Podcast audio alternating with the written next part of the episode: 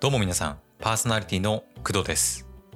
工藤ズレイディオ第35回目の放送です。今回は月1回のポッドキャスト運営レポートの報告会でございます。ちょうど1ヶ月前の7月27日にも1ヶ月の成果報告をやりました。で、一応ね、知らない方のために言っておくと、私は新しい働き方ラボの研究員制度の研究員として今活動しております。その活動の一環として今こうやって Kudo's Radio っていうポッドキャストをやっているわけでございます。で詳しいことは Kudo's Radio の第10回を聞いてもらえると嬉しいです。というわけでそのポッドキャストをやってみての結果や進捗状況を、まあ、音声と文章で皆さんにお伝えします。報告内容としては1ヶ月目と同じようにノート、スタンド FM、アンカーのアナリティクスで得られた数値になります。また新たに導入した Google ポッドキャストマネージャーの数値についても報告していきたいと思います。ちなみに集計期間は7月27日から8月26日までとなっています。え最近はね、まあ、ちょっとアニメとかゲームの話ばかりしていて、まあ、そういうアニメとかゲームの話を聞きたいっていう方もいるかとは思うんですけど、まあね、今回はちょっと真面目な回にはなるとは思います。一応合間合間に私のおすすめの楽曲も紹介して、まあ、聞いてもらおうと思っているんで楽しんで聞いていってください。それでは早速始めていきましょう。本日もよろしくお願いします。この番組はフリー BGM ムズムズと声フォントスタジオの提供でお送りします。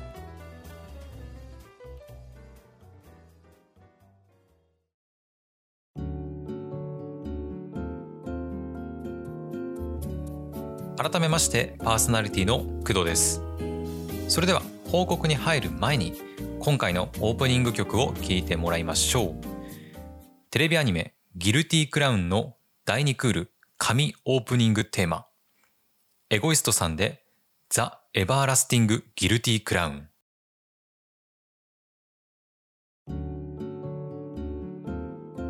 はい。神オープニングテーマでテンションが上がったところで早速ねノートの成果報告をしていきたいと思います。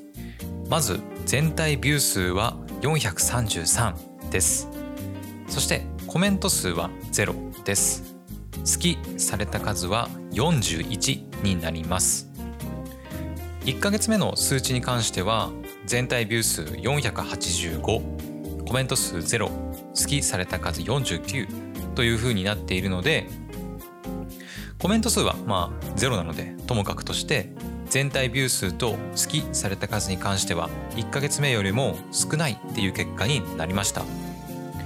でこの原因としては、え、1ヶ月目に投稿した働き方実験の計画書の投稿が原因じゃないかなというふうに考えられます。でこの投稿に関しては実験計画書でもでもあったので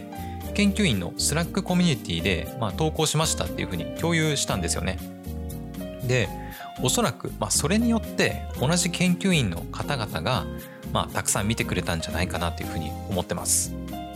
で実際ね、えー、一番ビュー数を稼いでる投稿っていうのもやっぱり働き方実験の投稿なんですよね。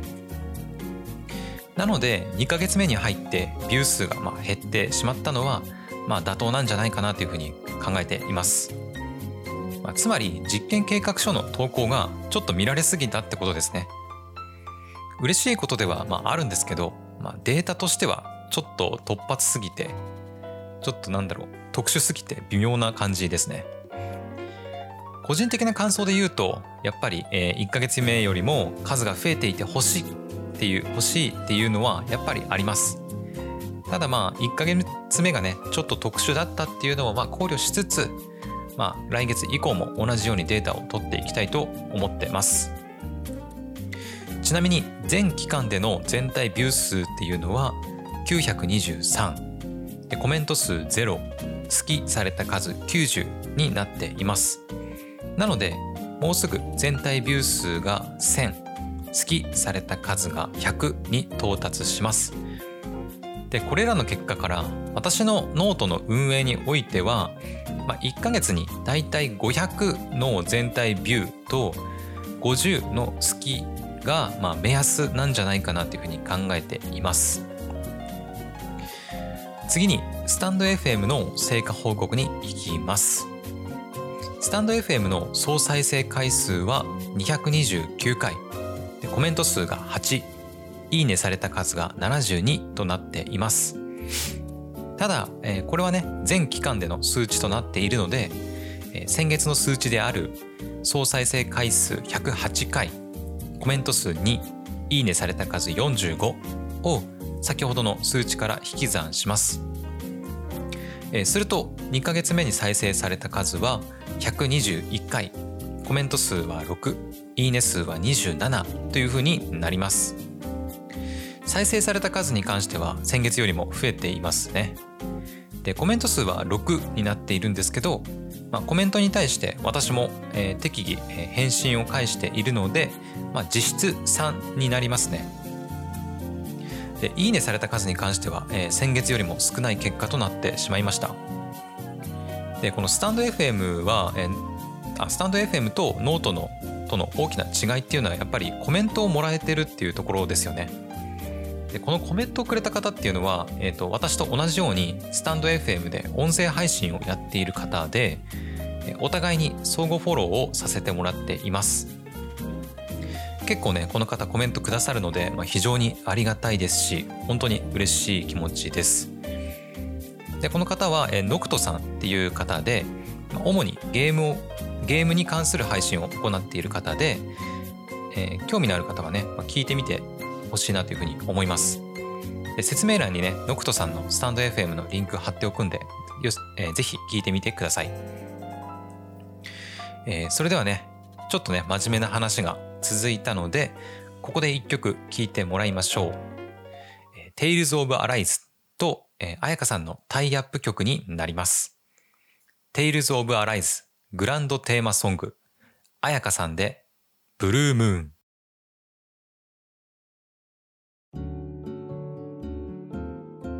はい彩香さんのね曲に癒されたところでアンカーの成果報告いってみましょうでアンカーはこの1ヶ月でね結構大きい動きがありましたまあというのもとあるね配信がまバズったっていうか、まあ、他の回に比べてね再生数が異常に伸びて、まあ、しまったというか、まあ、伸びて伸びたんですよねでねそれはまどの回なのかっていうと第29回のラブライブスーパースターが最高だから見てくれっていう回です。で以前もね少しこの話したんですけどこの第29回っていうのが他の回と比べても本当に異常な再生回数を叩き出していて台本書いている段階ではもうね73回を超えています。でこれは他の配信と比べると、まあ、10倍以上の視聴数を叩き出していることになります。なので今月今月の、数値っていうのはちょっとあまり参考にはならないかもしれないんですけど、まあ、一応報告していきます。現時点での総再生回数は139回。推定される視聴者数、これはだいたい平均でどのぐらい視聴されあ再生されているのかっていう数字になるんですけど、まあ、その数値は6になっています。リスナーさんの住んでいる地域に関しては日本の割合が88%となりました。リスナーさんの使っているプラットフォームに関しては Amazon Music が57%を占めていて2番目が Web ブラウザで17%次いで3番目が Spotify で12%というふうになっています日本で Amazon Music を使って聞いてくれてる方がもう急に増えたんですけどまあ、これはね先ほど言ったように第29回が異常に再生数を稼いでしまったのが原因だというふうに考えています。第29回の公開後にね日本の視聴割合って日本の視聴割合と Amazon Music の割合っていうのがもうどんどん伸びていったんですよね。正直、えなぜねこんな第29回がこんなに Amazon Music で聞かれているのかっていうのは謎なんですよね。まあね「ラブライブ!」がまあ人気なのはまあすごいわかるんですけど私も大好きですしただね、まあ、急にね Amazon Music での再生回数がもうぐんと増えましたからね、まあ、本当に謎です、まあ、もしね、まあ、また「ラブライブ!」に関する配信を行った場合、まあ、同じぐらい、まあ、再生されるんでしょうかね、まあ、その辺はちょっと気になるところではあるので、まあ、また「ラブライブ!」に関する配信はやってみたいなというふうに思っていますえー、それで、えー、アンカーの1ヶ月目の総再生回数は、えー、17回だったので、まあ、先ほど言った、まあ、総再生回数の139回からその数値を引くと2ヶ月目に再生された数は122回というふうになります。ただ、えー、ほとそのほとんどが第29回の「ラブライブスーパースター」の回になっていてもう122回のうち73回は「ラブライブ!」のおかげとなっていますいや本当にね「ラブライブ!」すげえわ本当にいや本当にすごいです、えー、続きまして、えー、2ヶ月目からね新しく導入した Google Podcast マネージャーの結果についてお話ししていこうと思います。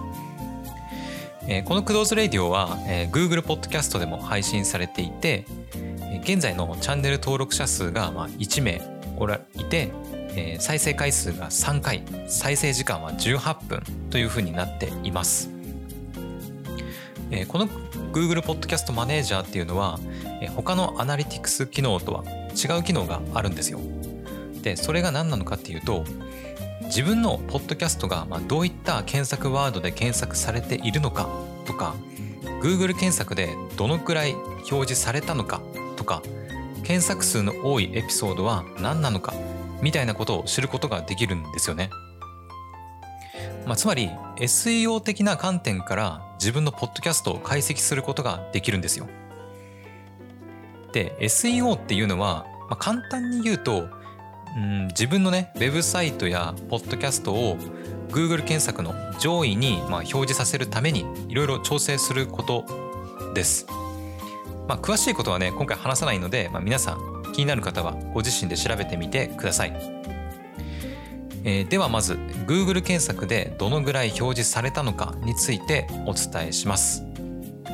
過去28日間に Google 検索で表示された回数っていうのが500回。でクリック数は0でクリック数が0ってことは当然クリック率も0というふうになっています。次に自分のポッドキャストがどういった検索ワードで検索されているかについてです。でこれに関しては Amazon Music というキーワードがもう圧倒的に多いです。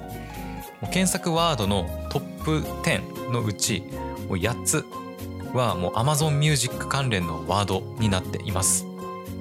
なので Amazon Music のワードで検索する方がもう多いのが分かりますね。でクローズレイディオだと第13回と第30回で Amazon 関連の話をしているので検索数の多いエピソードとしても第13回と第30回っていうのが最も検索されています。トップのね第13回に関してはダントツの322回表示されています、まあ、ただやっぱりねクリック数がゼロっていうのは結構痛いですよね。500回表示されていてもなんだろうクリックされなければもう全然聞いてもらえてないってことですからね。まあ、こういった感じで SEO の観点からポッドキャストを解析することができるので、えー、来月以降も利用させてもらって同様に報告していきたいと思ってます。はいというわけで、えー、少し疲れてきましたね。では、えー、ここで一曲聴いてもらいましょうか。えー、テレビアニメラブライブスーパースターから第3話のライブシーンで渋谷かのんちゃんとタンクークーちゃんの2人が歌って踊った曲です。渋谷かのんタンクークーでタイニースターズ。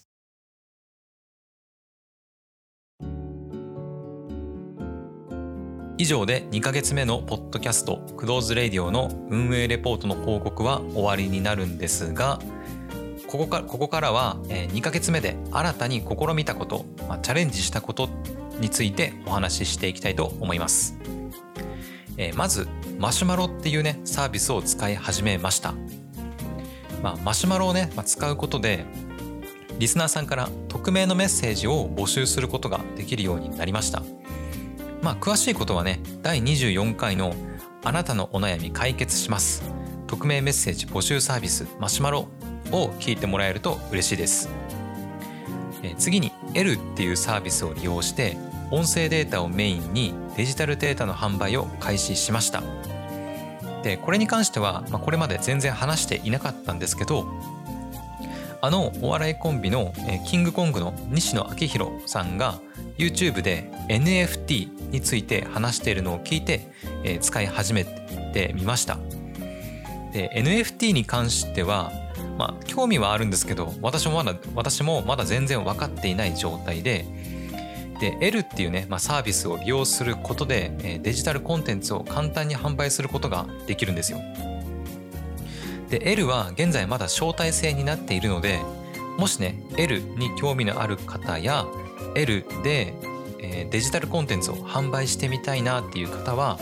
説明欄に L の私の招待リンクを貼っておくのでそちらから登録してみてください。え、登録してくれた方がいると私にも、メリットがあるのでじゃんじゃん登録してくれると嬉しいです、え、ちなみに私はこのクドーズレディオの音源だったり、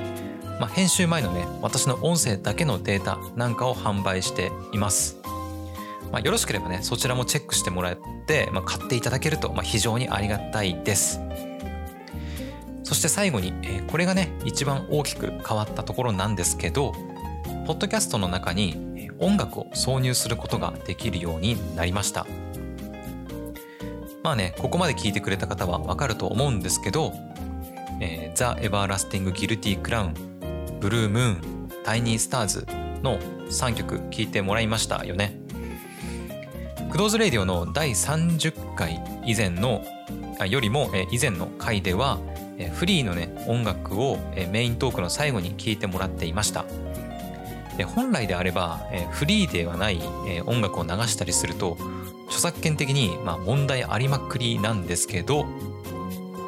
アンカーのね音楽ツールっていうのを使うことで、ま、Spotify で配信されている音楽を自分のポッドキャストに挿入することができるようになります。でそれによって、え、自分の好きな楽曲を、ま、好きなタイミングで流しているわけでございます。まあ、ただ、えー、全てね、まあ、自由にできるのかっていうとそういうわけでもありません。まあ、というのもいろいろと制限があるんですよね。えー、まず、えー、挿入した、え、楽曲を編集したりとか BGM として、ま、使用することはできません。楽曲を挿入する際に、まあ、クレジット表記とかは、ま、全然必要ないんですけど、例えばフェードインとかフェードアウトといった、ま、処理だったりま、楽曲をね BGM として流しながら、ま、トークをするみたいなことは、ま、一切できでき,、できないようになっています。え、つまり、え、楽曲はね、え、楽曲として、ま、完全に、ま、独立したものとしてしか、え、使えないということになります。え、次に、全てのプラットフォームで音楽が聴けるわけではないということです。でクドーズレディオはアンカーを通じて多くのプラットフォームで聞くことができるようになっているんですが Spotify のアプリで聞く場合に限って音楽とポッドキャストを一緒に楽しむことができます。ただ Spotify のアプリで聞いたとしても Spotify のフリープランのユーザーっていうのは楽曲の30秒しかくことができません。えー、つまりまあどういうことかっていうと Spotify のプレミアムプランのユーザーにならないと、え楽曲をね、えフルで聴くことができないわけでございます。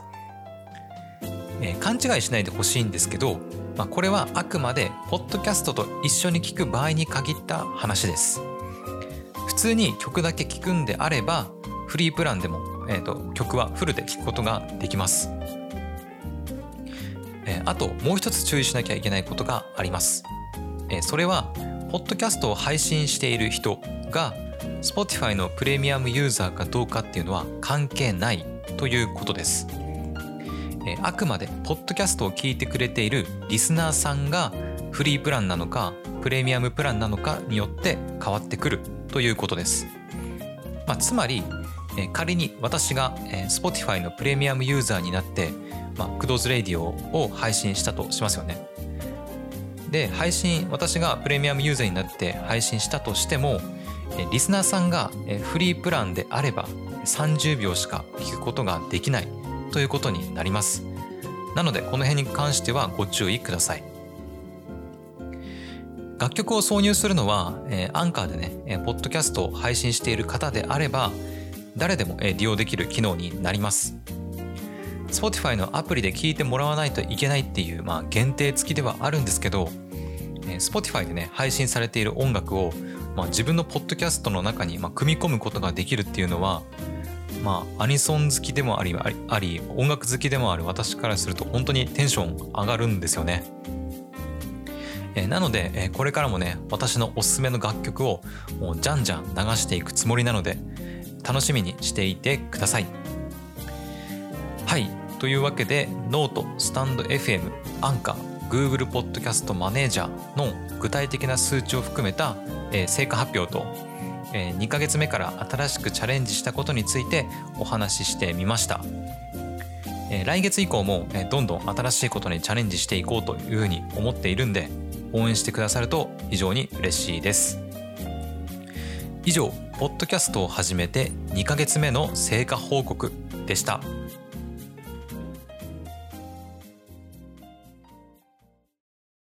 それでは最後に一曲聴いてもらいましょう。私が大好きなテレビアニメシリーズ、アリアからアリア・ジ・アニメーションエンディングテーマ、ラウンドテーブルフィーチャリングニノさんでレインボー。